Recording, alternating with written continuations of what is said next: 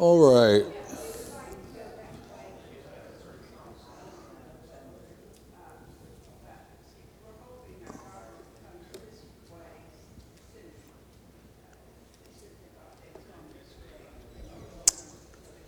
How's everybody doing tonight? Doing okay? And you better wear your jackets tomorrow. I hear it's supposed to start getting really it's going to get nice for most of us, but for some of you, it's going to get really cold. I was, I've been told that by multiple people. My sister told me she's getting her jackets out, but she gets her jackets out the second it, it turns 70.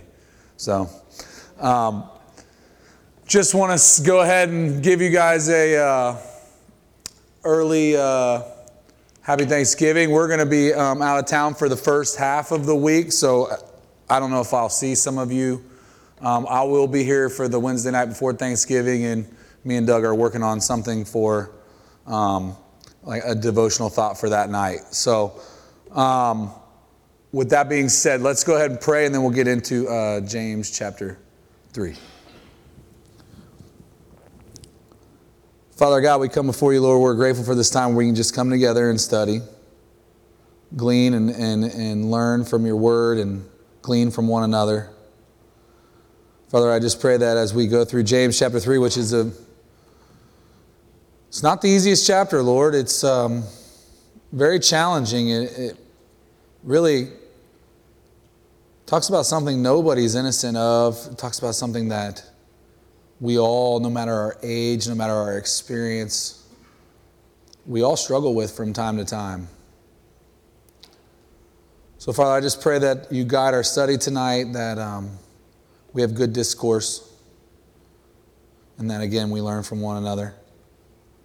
Father, we are so grateful for your Son, for the sacrifice he made on the cross, for the forgiveness of sins that we've all received because of the blood that was shed on our behalf that purifies us white as snow. Father, I pray that this week, as we prepare for Thanksgiving and think about all the things we're thankful for, that on top of our list is that that God so loved the world, that you so loved the world, that you sent your only begotten Son, that who should ever live, believe in him, shall not perish but have everlasting life. Thank you so much for Jesus. It's through his name we pray. Amen. James chapter 3. Probably not a um, chapter anybody's ever read before, huh? Nobody's familiar with this subject, this most of us probably read it and we think, ah, no problem, I got this. Right?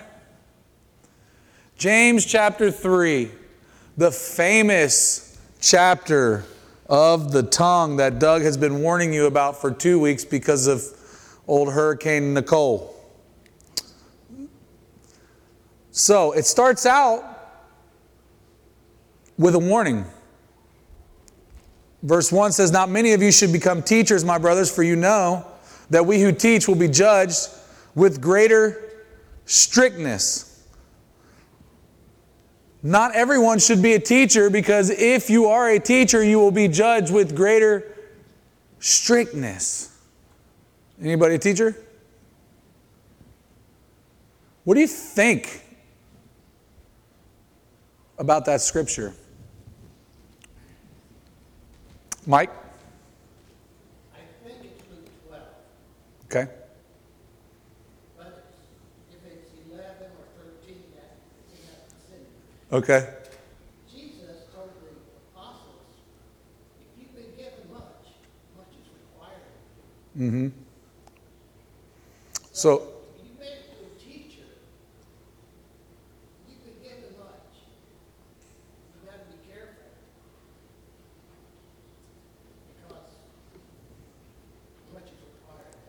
Yeah, words have a lot of meaning, don't they? Chuck?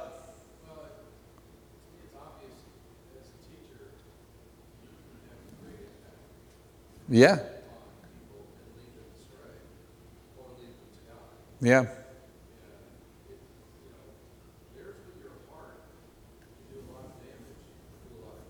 Yeah.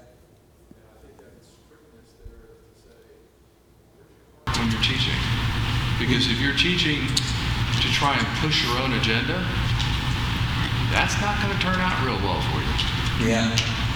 I've seen that many times in, in my own personal life um, where teachers get on their own agendas and seems like it's working out great at first. And then everything changes. Doug, did you want to say something? No? No, okay. All right, nothing, nothing from Doug back there. He's hiding in the booth until he has some crazy thing to say. Yeah. I will tell you from, from my perspective, um, this is a scripture that is um, scary. It's a scripture that um, makes me prepare, probably even over prepare to make sure that I'm as prepared as I possibly can be. It's a scripture that makes me never take lightly any lesson that I've ever taught. But what's scary about it to me is I've taught things that are wrong. And I think anybody who spent a decent amount of time teaching will tell you that they've taught things that in the moment they were sure was right, but they were wrong. Or they have come to the conclusion, maybe they're wrong now. Maybe I'm wrong now and was right then. So there is a um, there's an uncertainty. There's a there's a um, it's a scary verse. Not because I think God is sitting up there waiting to um, smite me for everything I say wrong, right? But he he expects a lot.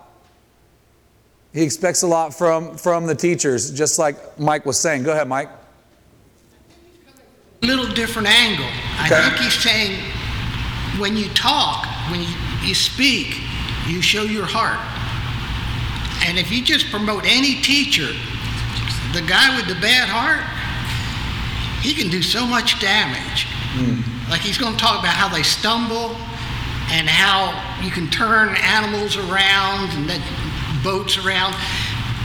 I think he's saying that it's your heart that counts. Okay. John, were you going to say something? I think, to me, I, I, I view it as sobering, maybe not fearful, but sobering in, in when you teach to say, and, and you, you know, the same thing with preaching, is you have, you have an impact on others. Uh, but the other part of that is, is if you don't do anything, you'll never do anything wrong. That's true. But that's wrong in and of itself. That's true. Yeah, and I think I think what you both are saying does hit on something for me. And, and when I say it's a scary scripture, it to me it is a scary scripture. There's a warning here that says you might want to be a teacher, maybe you are, maybe you shouldn't be, right? And and and I will say this too. I don't think that God is up there looking at um, all all the years that I've taught, and um, He's going to hold me in account for every mistake I made. He's not going to hold me in account for all of my sin. And if he knows I'm truly seeking him and truly seeking his word and I'm doing the best I can in the time that I am in, I don't, I don't think he's going to. I don't think he's going to hold that against me. So I agree with you, Mike, that it's not all necessarily about accuracy, that a lot of it is about your heart and genuinely seeking out God. Um, and I agree that it's, it's, it's very sobering. It's, it's, it's, it's more than just a lesson, it's more than just a job, it's more than just something that we do. It's a huge opportunity, and we need to see it as that every time. Go ahead, Carl. Paul, you know, in Romans, if I'm interpreting this correct, seems to show some mercy for those of us who have the right heart. And he says, be careful what you build on the temple so that you don't destroy it. But if you, basically, if you do make mistakes, you'll escape as one escaping the flames. Yeah. Not, not that you'll be condemned, you know. And I, I think that goes back, what is your heart? Are you trying to destroy the church? Are you bringing in demonic doctrines that are going to, you know, make people deny the faith? I mean, I think there's, that's what he's talking about. Yeah.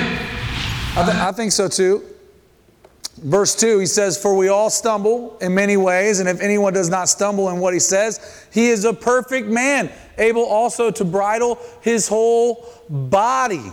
So, everybody got their complete body in control outside of their tongue? Everybody got that? Never ever get angry and do something you shouldn't do, or, or um, you know, there's, I guess there's all kinds of temptations for the body. Everybody got their body just completely in control? I know I don't. I wish I could just sit still. Sometimes when I speak, honestly, I wish I could be more still. But I can't. Because before I know what's going on, my legs just start to move and I start to walk. And then, you know, I get going again and then my legs are over. And that's just a simple way of putting it. Just, just like, by the way, when you call me on my phone, I'm not sitting in a chair. I can't. In fact, my wife makes fun of me because I literally wear a path in my house with the lap that I walk while I talk to people. It's the way I'm built. But even when I don't want to do that, I do it.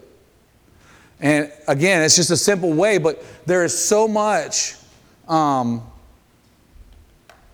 that we deal with when we're trying to control our body. But how much, before we get too deep into the scripture, how much do we deal with trying to control our tongue? For, from, a, from the question of what sin comes from the tongue? How many different sins are there that come from the tongue? How many different ways could you possibly sin just using your mouth? Proverbs, lots. Lots, I agree. A lot. A lot, right? There is a lot of ways to mess up with your speech. And that's what he's talking about tonight.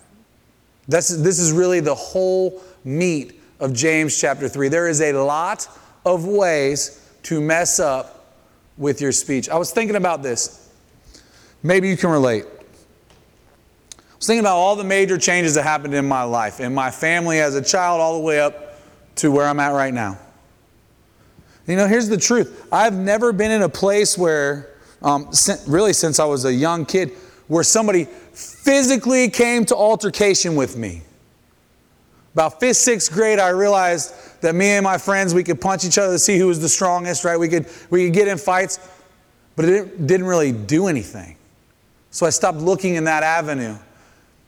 But I have had tons of altercations, and really, this isn't true to say about me and my own personal life as an adult, but I've had tons of altercations from arguments with people that have changed my life.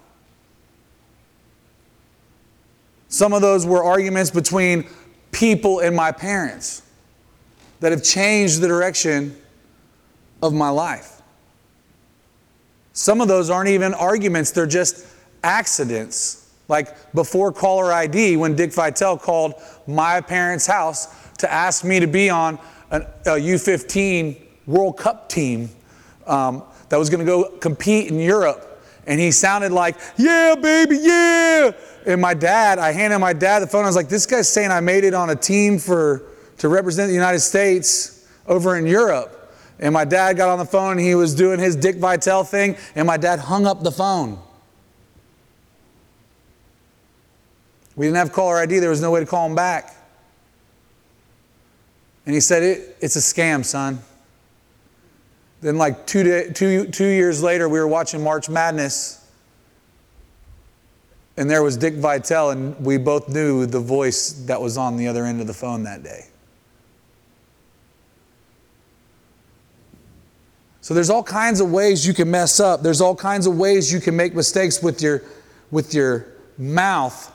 And I want you to be thinking about that um, as we go forward in this conversation. Because if you could control your mouth, if you had your mouth in complete control, you could also be perfect. I was also thinking about this. The other um, There was a sermon on Sunday night where I said something because we're live that I knew was wrong when I said it. And it wasn't wrong like, oh, I shouldn't have said that about this person or it was going to be offensive. It was wrong. It was like dumb wrong. Like, oh, I can't believe you just said that as it came out of my mouth. It's, it's very hard to say everything right all the time, even when you're trying your best. Even when you're trying your best, sometimes the tongue will deceive you. So, getting to where um, Mike was referencing to a little bit earlier, verse 3, it says, If we put bits into the mouths of horses so that they obey us, we guide their whole bodies as well.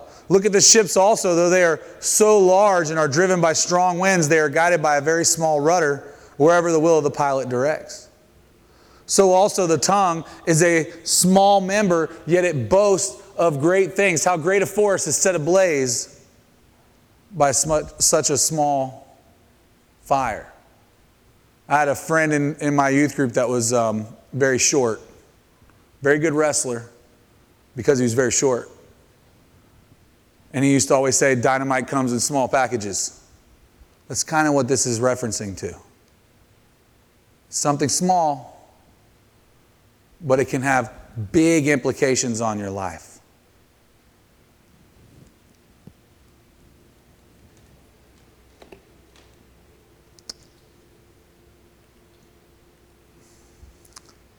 Finishing that thought. And the tongue is a fire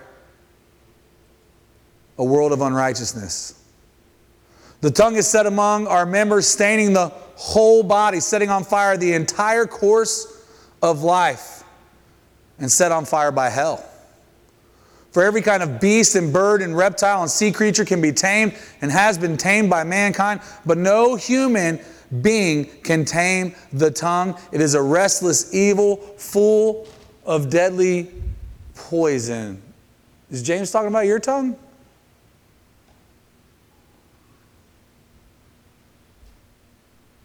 What makes the tongue so hard to tame? I, I, don't have the answer. I'm asking. Do you? What makes the tongue so hard to tame? You would think it'd be easy to control what you say and how you say it and when you say it. But it just seems like sometimes you can be provoked to say things. Sometimes you can be moved to say things. And again, sometimes you can be trying to say something and you say something you really weren't even expecting to come out. Why is it so hard? Go ahead, Peter. Given for? Verbal abuse is the most hardest thing to forgive somebody for. Is that what you said? If you say it, it is hard for somebody to forgive you for it, you know? Okay. Because it hurts so much. Yeah, well, get, you know, I kind of, um, I'm glad you said that because this was the point to earlier.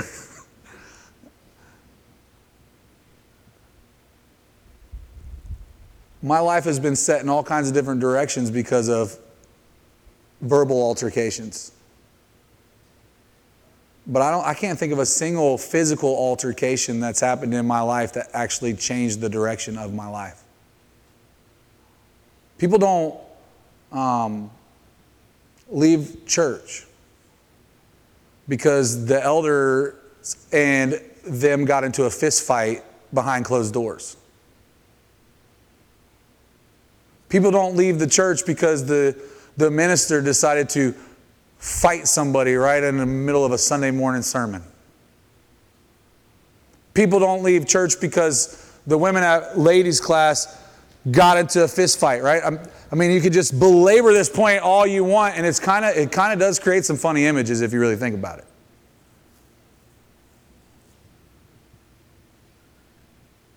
People leave because they get into verbal altercations and people say things that they can't take back.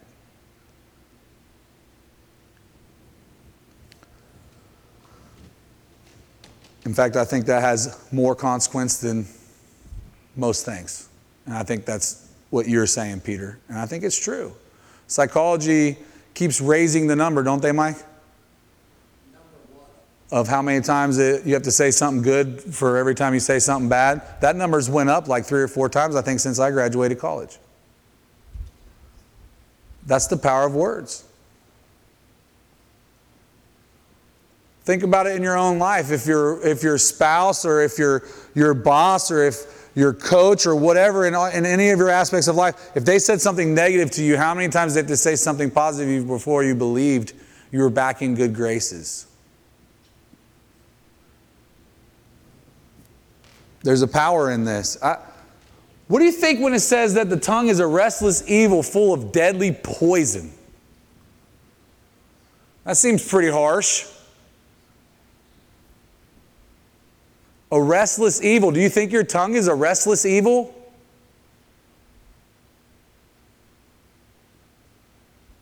Chuck? And trying to get out. Hmm. And it usually gets out through the tongue. Yes, he does. He? you know, I, I think it's interesting because he started out with if you can control your tongue, you can control your whole body. I think many of us have our body in more control than we have our tongue. I think many of us have mostly, our body is mostly in compliance at this point in our lives. But when we do something we regret, it usually comes from right in this area. Yeah? Mike? It's this. Okay. If we're making fists and beating on somebody, that's a big deal. Mm-hmm. But we can beat them up with words. And that's okay. And what mm-hmm. this is saying is, no, it's not okay. Uh, you start using your words on somebody, and you bring them down low. Yeah. Yeah, I think um, just dealing with youth culture for as long as I did, I think the one thing you'll find is that the kids who are being bullied, they're not being bullied physically. The kids who are, um, you know, not to not to just throw a word out there, but the kids who struggle with suicide or or cutting themselves or doing those dark things, um, they're not usually being physically abused. They're usually being verbally abused. And just another tangent. You know, social media means you can be bullied 24 7. And there's a reality to that. These kids, you know, when, when we went to school, most of us, when we went to school, when we left school, school was over as long as you could get far enough away from the school. Even if there was a bully, as long as you got far enough away, you probably weren't going to see him again until the next day. These kids go home and the bully's still there. And it's becoming a serious issue. And, and again, they're not usually getting physically abused, they're getting verbally, mentally abused. And it can certainly lead to very evil places and be like poison in people's lives. Go ahead, Carl. One thing I noticed people about the Lord is is if you you have to be careful when you're like if you're encouraging them to do better or something, not to remove their hope. Because if, if you say something that removes their hope, their immediate response is, well then I don't care no more, period. Yeah. You know, and so there there have been times where encouraging somebody I, I feel I sense in my spirit, okay, that's enough. You know, and, and because if you remove their hope, it's they're, they're, they're, people follow Jesus because of hope. Yeah. And if you remove that, they're going to give up sometimes, you know. Yeah, I agree. I think on one side you have the dangers of it, on the other side you have the powerful, beautiful, amazing part of it. And encouragement is something that every single one of us have benefited from in our lives at some point in time. Every single one of you has been encouraged at just the right time on something that you were dealing with in your life. And it was powerful. It was powerful. You know, we live in a society, this is really, really important. We live in a society that is pushing you to do your best all the time at your job, in your, in your marriage, um, even in your diet, right? You, we live in a society where you're supposed to be trying to do your best all the time. And part of that is because we live in one of the greatest countries in the world, and there's a competition even involved in that. So there is a societal pressure for you to do your greatest all the time. Constantly be going into a better place, constantly getting further along down the road. And whatever it is, it's the same, it's the way it's been your whole life. And in that process, You sometimes find out what you're good at, but you will definitely find out what you are bad at. Sometimes people will tell you, hey, you do really good at this. But there'll be plenty of times when people will tell you, you know, you, you really blew that one. I was thinking about it is harder sometimes to give people credit for what they do than it is to find something wrong with what somebody's doing. It is. It's harder to admit sometimes, especially if you don't necessarily like somebody. It is harder to admit when they're doing a good job.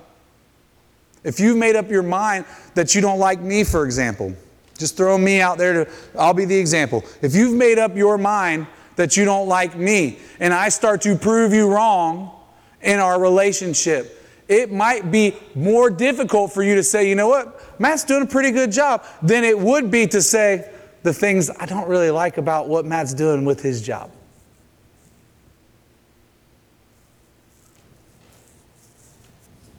That's the way we are geared towards. And to be honest with you, because of our culture, our society, you can actually hide behind that if you want to. Go ahead, Susan. We don't want to forget that the book of James is addressed to fellow Christians, and he has been constantly dealing with what is tearing them apart with, from within. And of all the people you should not have this problem with, it should be your fellow Christians because that not only impacts them, it prevents you from reaching the lost. Yeah. Yeah. That's why I started with preachers don't fist fight and elders don't, right? It's- yeah. Paul? Peter, you're next. Um, um, with my put- I wanna dad, put- Hold on, Peter. I want to put this very carefully. Um, I have found personally that most of the time when I step in it and hurt somebody's feelings or say something that I shouldn't, it's because I have a tendency to react quickly with what I see as humorous. And my humor is not always accepted as humor on the other end. Yeah. And, you know, when it is, everybody chuckles. And if you're doing different, if you're having a conversation, you can have a couple of things and a few exchanges, but then you say that one exchange. And, and something that comes to mind to me that, that occurred at church, we used to have group meetings, and as, as a deacon, we were in charge of those groups. And we had meals every Sunday. And there were a group of ladies that always were obviously preparing the meal within the group. Mm-hmm. So we would have a meeting just to be sure we were all on the same page. And the ladies in this particular group all kind of had the dishes that they wanted to do. They called it potluck, and that's what they wanted. Well, we had some lady in church from another group who decided to sit in and listen to what we were doing, and she started trying to contribute. And I'm seeing from the ladies that are sitting behind her, all I'm seeing are heads going from left to right. Nobody's going up and down. And I tried what was obviously a failed attempt at humor to get this lady to shh. I apologized to her many times over following weeks. And the sad part was, apparently what I said was humorous, but not to her, because others chuckled. Mm. So, you know, you, you can do this so innoc- innocently. You know, not, you don't have to have an intent. So this has to be turned on all the time, and you know, just in an effort to at humor, you can you can hurt somebody's feelings Yeah. pretty badly. Yeah. Peter. um, with my dad, I was his only son, and we did many things together at work because we were on a small farm. And um, he would always say thank you to me when it was done. That was praise for me, and it always made it, it gave me the incentive to do the best work I went. And of course, his last two words to me were thank you. Appreciation goes a long way. All right, verse 9. This is where he starts to get really, to me, really personal. um, it's kind of where the tone really starts to change and really focus in on us um, and our relationship with God and how much this affects our relationship with God. Not only our relationship, but even our worship with God. Verse 9 With it we bless our Lord and Father, and with it we curse people who are made in the likeness of God. From the same mouth comes blessing and cursing. My brother, these things ought not be so. Does a spring pour forth from the same opening both fresh and salt water? Can a fig tree, my brothers, bear olives or a grapevine produce figs? Neither can a salt pond yield fresh water. How do you bless God and then curse someone else who was made in the image of God? He says you're in conflict. You're no different than having a body of water that's half salt, half fresh. And I'm not talking about brackish like we deal with out here. I'm talking about you drink salt water. You ever get salt water in your face at the beach?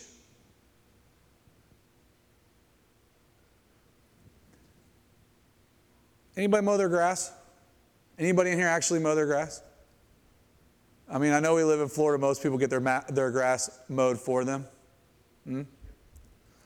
Something weird about mowing grass, I don't know if you have this experience or not, but when I'm mowing grass, water is my favorite. Some people like a Coke. My dad liked a Coke.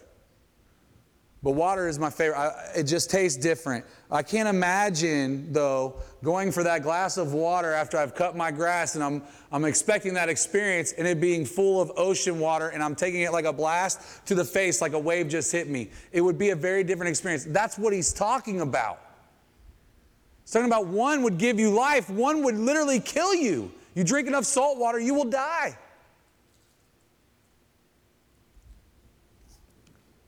He says, So with that same mouth, with that same tongue, we say all these great things. We say these great prayers. We do these great sermons. We do, we do all these amazing things for the Lord. We worship God. And then we curse his children, those who are made in his image.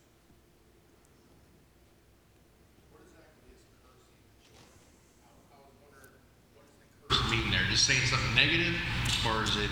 What, what if it's true and you're, you know, I, I think it goes more along lines of hate is an easier way to explain it without getting really deep into that. I, I think it's more along the lines of hate. You, you're hoping something bad happens to somebody. You ever have that? You ever have that temptation where you're literally hoping someone, something bad? You know, it'd be great if, I'm not going to finish that statement.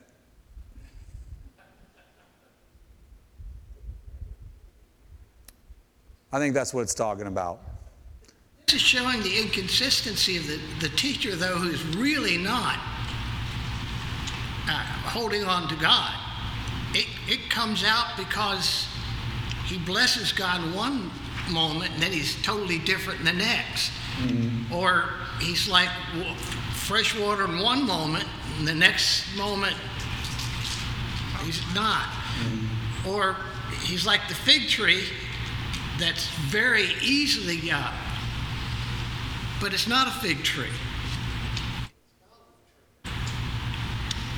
So the guy's looks the part, can act the part, but give him enough time with what he says, and he'll reveal himself.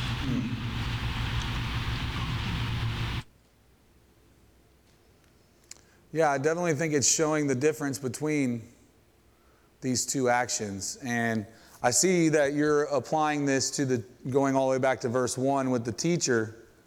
Um, and I'm not saying you're wrong on that, but I really want us all to think about that from the perspective of our own lives. Um, truth be told, we're all called to be ministers of Christ. We're all called to be evangelists.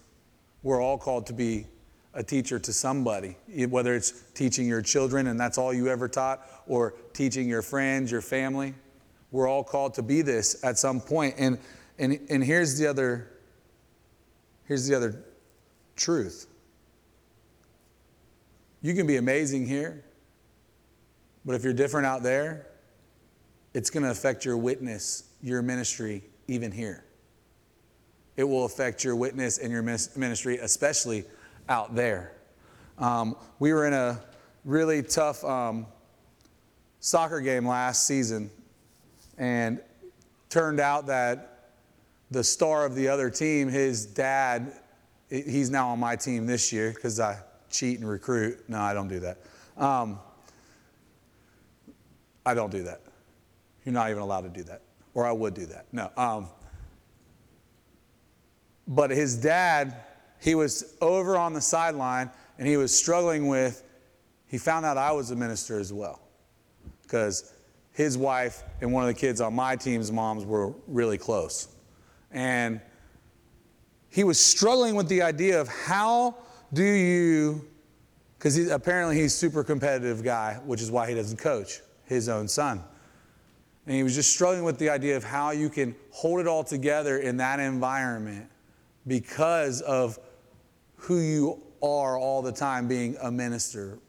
And he was talking, he was actually talking to his wife. Is, he was talking to his wife about how difficult that would be to always have to think about that, even in the midst of coaching a game, especially a really close game, where if you've, if you've ever been to the soccer fields, you should go. It'll change your life, okay? They get really rowdy if the games get close. Parents get really rowdy. Doug can attest to this. Parents get really rowdy when the games are close. It gets fun. To me, it gets fun. For some other people, it gets really competitive. But my dad, he's a lot more competitive than y'all know, especially about his children. And my dad was sitting on the other side of this man, and all he heard was what he thought was him criticizing me because I'm a minister. And that turned into a big struggle that took almost three months to settle. A silly little thing like that. But yeah, I think it's, it's, it's super important to be consistent, to be consistent as best as we possibly can. Uh, I was riding in the car the other day um, with a friend who's not in the church. I want to stress this before I get to this example. And um, we picked up my kids because we were doing some stuff, and we picked up my kids because it was time to pick them up from school. And we were driving back to my house where I could drop him off at his car, and he said a word that I do not say in front of my kids. And I kind of looked back. I was shocked that he did that, first of all. He knows my rules. And then I was even more shocked that he did that in front of my kids. Right? I don't I don't make a big deal if somebody cusses or whatever in front of me. I don't I don't make that a big deal. If that's not your life, that's not your life, but I'm going to live a certain way. And when my kids are around, I expect you whether that's your life or not. If we're going to be friends, you're not going to say those things in front of my kids. That's my bare minimum rule. So I looked at him and then I looked back at my kids and I had that look on my face. And later that night, Tyler brings my wife into the room. Mom, do you, do you think dad cusses? No, your dad doesn't cuss. I've been married to him for all this time and I think I've only heard him say a bad word one time. I think I've said more than him. And he finally comes to me and he said, Dad, I, I think I heard you cuss. and I explained to him exactly what happened. But yet again, something so small was such a big deal to my son. And it just goes back to reiterate that we have to be consistent. We need to be consistent. Even these little things with our mouths can be such a big, you just never know who it's going to be such a big deal to. Now, I just think that's really important to stress. Mike, are you going to say something? This particular set of scriptures is what are you really on the inside? Yeah. On the outside, it's easy to kind of do, but what you're on, what you really are on the inside, it's going to come out. Yeah. What comes out of the mouth shows the heart. Uh-huh. Right. Yeah. It's kind of a way of self-checking ourselves. We think that our heart is right, but sometimes then we see how we respond to situations or things we say. You know, our mouth is kind of a, a thermometer for the heart. Yeah, I think what you're saying right there is very valuable, and I think that we should actually rethink conversations that we have with people and figure out how to better say things at times, or even um, maybe even like Paul was talking about early, go back and try to reconcile things that where we know we messed up, even if it was unintentional. And sometimes it's the unintentional ones that are the hardest ones to go back and even try to reconcile. Um, and I agree with you, Sue. I, I, I think it is a, it's a big thermometer, and sometimes you say that one thing that sounded really good, and then you realize what it really exposed um, in your life.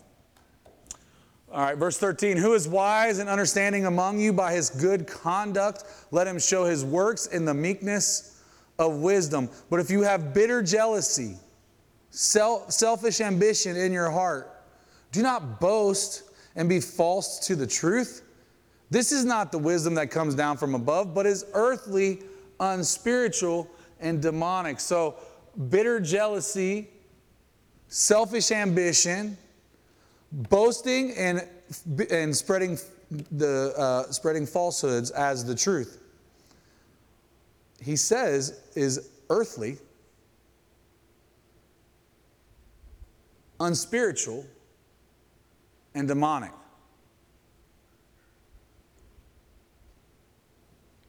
Earthly, worldly. When you hear me talk about the world, and I say the culture of the world, earthly, worldly. Unspiritual. Unspiritual makes sense, right? We have the Spirit of God that's coming in and it's changing us from the inside out as we allow it to mold and shape us into this new person that we've become through Christ. What about demonic? That's a pretty heavy word, isn't it?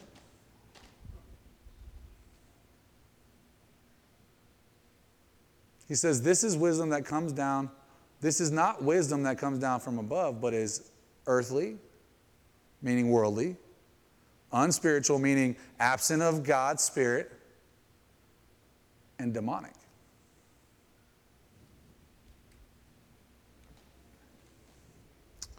Comes from demons.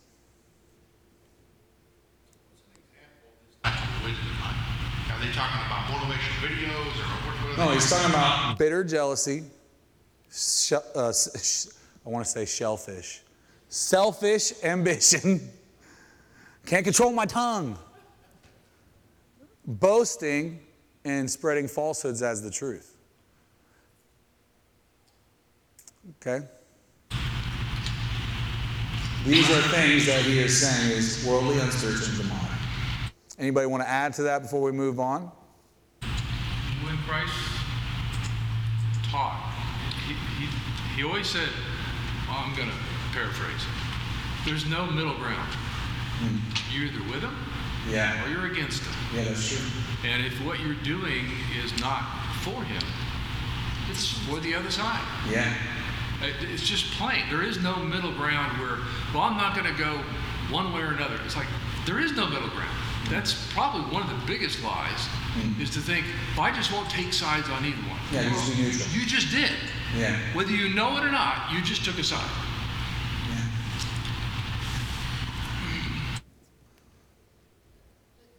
motivations that are inside of us. Uh, when we lived in Pittsburgh, uh, we had a great season. And there was some fans in a restaurant singing the song about, I, I think Pittsburgh's going to the Super Bowl. And they got a Cleveland Brown fan. I think he was Cleveland. Okay. Uh, he wouldn't sing the song with them. they beat the man up. Speaking to, well, that's not speaking to my heart, but the other part was. Yeah, they beat him up so bad he spent six months in the hospital yeah. Because they wanted him to be a fan like they were. Yeah, senseless. Look why look at what he says here because this brings all of it back into con- context and this is the end of the of the chapter. For where jealousy and selfish ambition exist. So remember, you got it right up here. Bitter jealousy, selfish ambition are worldly, unspiritual, absent of the Holy Spirit, and literally have been taught to you by demons. Demons, or, or they are demonic. These are the actions of demons, okay? We- This is where we have picked this up from. For where jealousy and selfish ambition exist, there will be disorder and every vile practice. Something that simple can lead you off the cliff.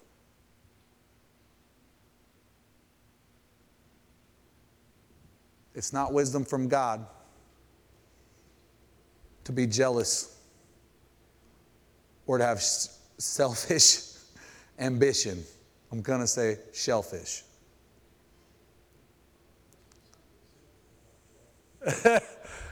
there is something sinful about shellfish for certain people in here. That's for sure. That's for sure. Uh, verse, there's so many things I want to say that I'm going to leave it alone. Verse 17. But the wisdom from above, this is the wisdom from above, not this stuff that comes out of jeal- jealousy and selfish ambition. This is the wisdom that is from above. First, it's pure, it's peaceable, it's gentle, it's open to reason, it's full of mercy and good fruits, it's impartial, and it's sincere. You take those words and you apply them to your speech and the way you communicate with people, and it'll probably start to change your relationships. You're not going to get it right every time, for who can tame the tongue? I also want to remind you of James 1, because every time we talk about the tongue, I think of James 1, where James said at the beginning of this letter, for the man who can't control his tongue, his religion is worthless. And then in chapter 3, he says, But nobody can tame it. So don't speak out of jealousy and selfish ambition. Speak out of a pure place, out of a peaceable place, out of a gentle place, out of a place that's open to reason, which also means that it's not just about your tongue, it's also about your ears hearing something that can actually allow your mind to change because it makes sense and it's got good reason behind it. Full of mercy and good fruits, impartial and sincere. And verse 18 says something that we just ended off with um, in one of the last sermons. Sounds very similar to this. Think about it. And a harvest of righteousness is sown in peace by those who make peace. Remember the peaceful fruit of righteousness? A harvest of righteousness is sown in peace by those who make peace. Your life will be a lot more peaceful if you set out to be smart and positive and pure and gentle with your communication with those that God has put around you. And you can make a lot of problems for yourself if you don't. Anybody want to add anything else? Chuck. In 16, where he says, there will be disorder.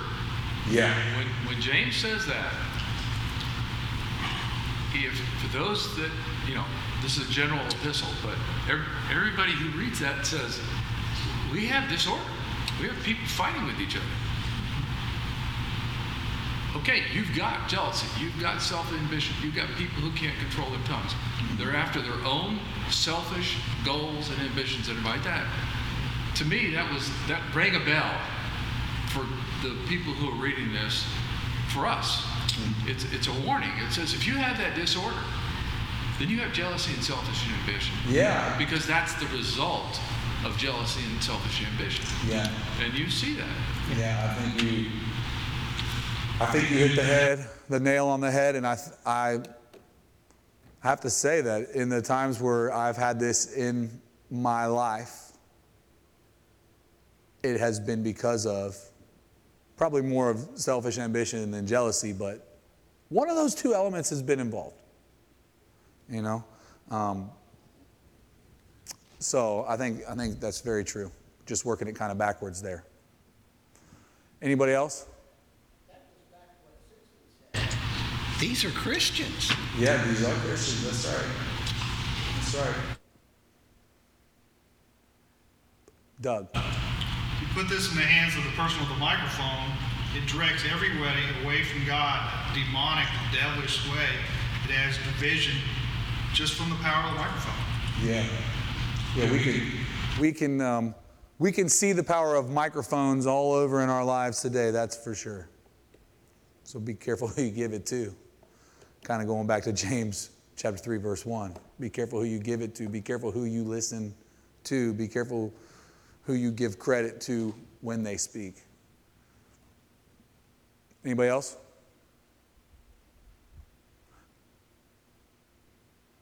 Okay.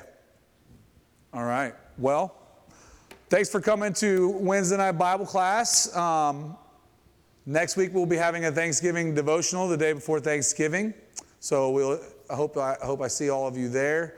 Um, and if you're traveling, then I, happy Thanksgiving. I probably won't see you until next Sunday. Um, but with that being said, this class is uh, over. And again, thank you for coming. And we got out early, kind of.